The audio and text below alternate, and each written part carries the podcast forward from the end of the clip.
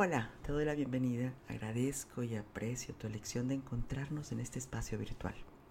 ¿Has escuchado o expresado en algunas ocasiones frases como ella sí será capaz de superarlo? No todos tenemos su fortaleza. Cualquiera en su lugar no lo hubiera logrado. Él siempre se levanta de las caídas, ha nacido con ese don para afrontar las tragedias. Todas estas frases hablan de personas que logran superar la tragedia, la adversidad, las situaciones de duelo y pérdida, por duras y difíciles que sean. Pero ¿cómo lo hacen? ¿Están hechos con superpoderes? ¿Nacen o se hacen con esta capacidad? Y para explicar un poco todo esto hoy hablaremos de resiliencia, concepto que ocupa una de las primeras posiciones en psicología. Inclusive los diferentes medios de comunicación también promueven este concepto. Tenemos que ser resilientes. Pero, ¿esto qué significa? ¿Cómo hacemos para ser más resilientes? Vamos a comenzar. Resiliencia se entiende como la capacidad del ser humano para hacer frente a las adversidades de la vida, superarlas y ser transformado positivamente por ellas. En términos sencillos, es empezar un nuevo desarrollo de habilidades después de un trauma. Y un trauma se refiere a un evento que amenaza profundamente el bienestar o la vida de un individuo es la capacidad de los seres humanos para superar periodos de dolor emocional y situaciones adversas saliendo fortalecido de ellas. Uno de los principales exponentes y, mi favorito contemporáneos es el doctor Boris Cyrulnik, neurólogo, psiquiatra, psicoanalista, etólogo francés. Él divulgó este concepto que extrajo de los escritos de John Baldwin, autor muy conocido en el área de psicología, psiquiatría, psicoterapia que describió la conocida teoría de los apegos. Y desde esta teoría de apego, el doctor Cyrulnik dice que lo difícil de este concepto es entender las condiciones que permiten esta resiliencia, que tienen que ver con la seguridad, la recuperación, las relaciones afectivas y la cultura. Y dice, y habría que unir todas estas variables para entender qué permiten o no la resiliencia. Y en ese sentido podemos entender que si, por ejemplo, una persona desde su nacimiento ha recibido improntas biológicas, que básicamente es la genética heredada de los padres, que lo fortalezcan, se desarrollará y si le ocurre una desgracia, sabrá enfrentarse mejor a ella. Sin embargo, aquí hablaríamos más bien de resistencia. Por otro lado, si alguien enfrenta una desgracia, aparece el trauma y después de la desgracia es capaz de iniciar un nuevo desarrollo.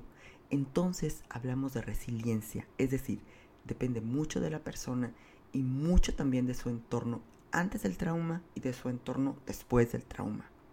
Y basados en esta información, considero de suma importancia destacar cómo podemos entonces ayudar a nuestros niños, a nuestra infancia, para que sean más resilientes. Vamos a entender un poco de este concepto. La respuesta basada en todas las investigaciones es que hay que transmitir seguridad y para esto es importante transmitir seguridad a la madre. Estadísticamente son las madres quienes cuidan a los niños y si esto sucede, ellas involuntariamente transmitirán seguridad a los niños. También es importante un entorno seguro que puede ser construido por esta misma mamá y por alguien más que regularmente es el padre. Igual pueden ser los abuelos o todo lo que construye este hogar familiar. Cuando un niño ha recibido esta seguridad desde casa al momento que sale al mundo, digamos escuela, el entorno escolar se podría convertir en un estrés, en un pequeño miedo que un niño con, con esta seguridad será capaz de superar y volverá por la tarde tal vez a casa sintiéndose orgulloso de sí mismo, contando, contando no sé, probablemente eh, una aventura, convertir este estrés en una aventura. Sin embargo, en forma contraria, si está vulnerable porque su madre ha sufrido, por ejemplo, agresiones, ha sido tal vez abandonada o violentada, porque ha estado enferma, porque la vida es muy difícil, porque hay un tema económico grave, etc. Lo que vulnera a un bebé, lo que vulnera a un niño, más allá de cualquier cosa, es esta violencia familiar, esto que esto que se puede volver tan normalizado y cotidiano como violencia familiar. Y más allá de la violencia familiar, las condiciones de carencia y necesidad que vivimos a nivel social. Por ejemplo, si hay violencia en la pareja, el bebé, el bebé sufre, aunque nadie lo toque.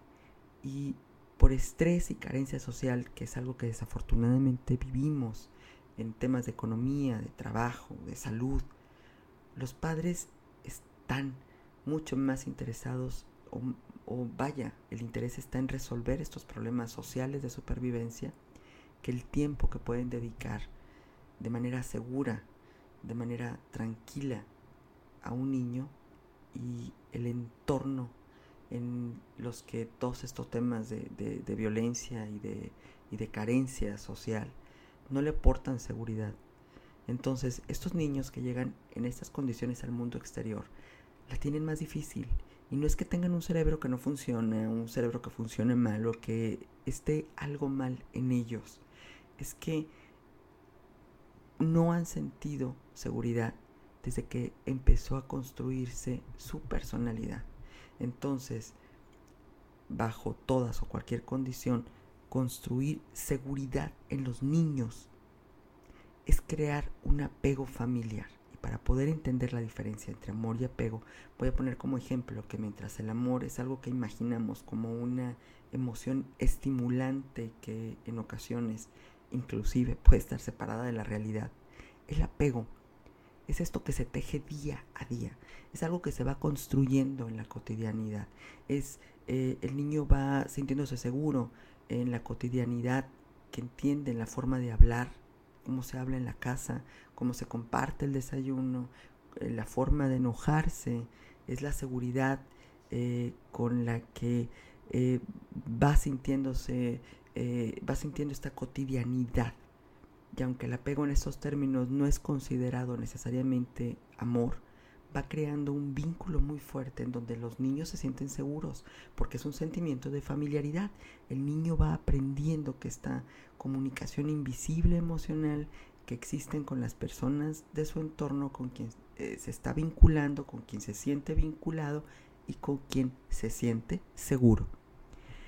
Aquí eh, podemos entender que esta este, este, apego, esta cotidianidad, esta familiaridad es un poco más compleja en donde los hogares, eh, donde papá y mamá trabajan, en donde el tiempo pasa muy rápido con tantas actividades extraescolares y los niños eh, con demasiadas eh, cargas de trabajo, se les va haciendo un poco más complicado. Una de las de las claves para poder construir este apego y por lo tanto esta seguridad es definitivamente bajar la velocidad.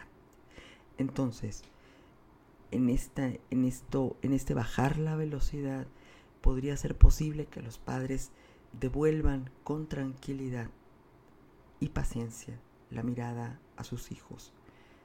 Y probablemente en este en este bajar la velocidad se pueda dar el juego, el deporte y esta, esta familiaridad con la que el niño va construyendo la seguridad. Actualmente, desde nuestra cultura, la cultura de acelerar, la cultura de la velocidad occidental, la vida paga un precio muy alto y el precio es que cada vez tenemos una sociedad con diagnósticos de ansiedad y angustia mucho más elevados. Y la única clave para combatir estos diagnósticos de ansiedad y angustia es bajar la velocidad. Bajar la velocidad, tener tiempo para divertirse y aprender el arte de vivir.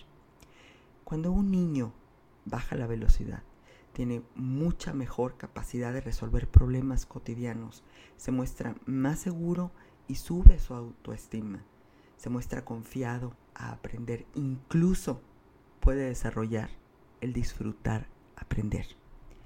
Con todo lo anterior y tomando en cuenta esta información, como adulto, si no hemos adquirido la resiliencia cuando fuimos niños, aún podemos aprenderlo. La resiliencia es está en marcha toda la vida. Sin embargo, siempre el aprendizaje de estabilidad efectivamente tiene mucho mayor relevancia en la infancia y los primeros años son fundamentales. Sin embargo, estamos construyendo formas de, como adultos, entender que la seguridad es un término que nos aporta muchísimo sentirnos seguros y para sentirnos seguros podemos entender que bajar la velocidad podría ser una de las claves. Algo más en, los adultos es que eh, regularmente para un adulto ante un momento muy traumático, este, una de las primeras claves es no quedarnos solos.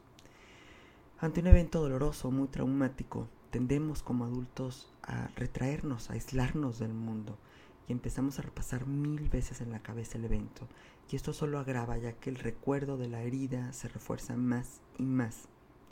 Entonces, primero, sentirnos seguros, sentirnos acompañados, crear este, este apego de, confianza, de seguridad y poder hablar, poder hablar y reconstruir sintiéndonos seguros de expresar sin ser juzgados o invalidados, podría ser una de las primeras claves para poder empezar a construir esta habilidad de resiliencia. Vemos a adultos que reaccionan con mayor resistencia o resiliencia ante un mismo suceso traumático. Por ejemplo, la pandemia que estamos viviendo, la muerte de uno o varios familiares, amigos cercanos, y vemos adultos que salen de circunstancias muy complejas con un nivel de resistencia ante el escenario y además con habilidades de resiliencia en donde ni siquiera hay rasgos de estrés postraumático.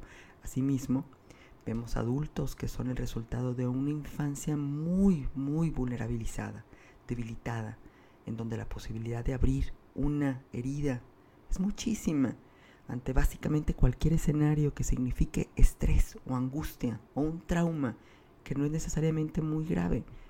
No podemos juzgar ante estos adultos que en donde cohabita un niño que no ha tenido la posibilidad de crear estas habilidades y tampoco podemos justificar que como adultos tenemos siempre la posibilidad de poderlas irlas, irlas creando.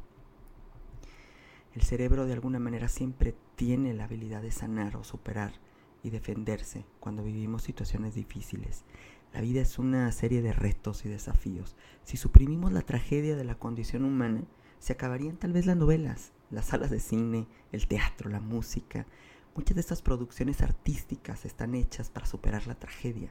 Y para las personas que han experimentado un trauma profundo, el arte es una forma de pedirle al artista que sea su portavoz. Por ejemplo, si me ha pasado algo que no tengo fuerza o voz para contar, tengo la posibilidad de negar el hecho, porque de alguna manera me protege y me evita afrontar el problema. Sin embargo, esta negación que protege obstaculiza la resiliencia porque no afrontamos el problema. Sin embargo, cuando la voz de la persona que ha sufrido este trauma la cede al artista, al guionista, al compositor de una canción. Ahí las emociones están controladas por la obra en sí misma y se convierte el, el, guionista, el, el artista, en el vocero. Y él dirá lo que yo no tengo la fuerza de decir. Aquí quiero que estés consciente que el arte juega un papel muy importante en el proceso de resiliencia. Claro, lo ideal sería crear conciencia en nuestra sociedad, que nuestras mujeres embarazadas o en crianza creen estos espacios seguros en donde ella se sienta tranquila en un entorno sano, bajando la velocidad. A partir de aquí habría más niños resilientes, tendríamos una sociedad que desarrolle nuevas habilidades ante cualquier adversidad. Las dificultades de la vida no se acabarán. Sin embargo, podrán ser afrontadas mejor y no seremos prisioneros de la desgracia. Y bueno, lo que cambia en nuestras vidas son las ideas. Y si con una de estas ideas es posible que uno de ustedes cambie y mejore la relación consigo mismo, con los que aman y los aman, este día, este momento y este espacio cobra sentido y vale la pena para mí.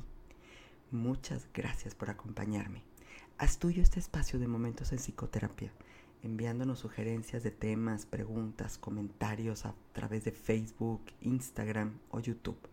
Te mando un abrazo fuerte con todo mi cariño, esperando seguir en contacto y encontrándonos muy, muy pronto. Muchas gracias.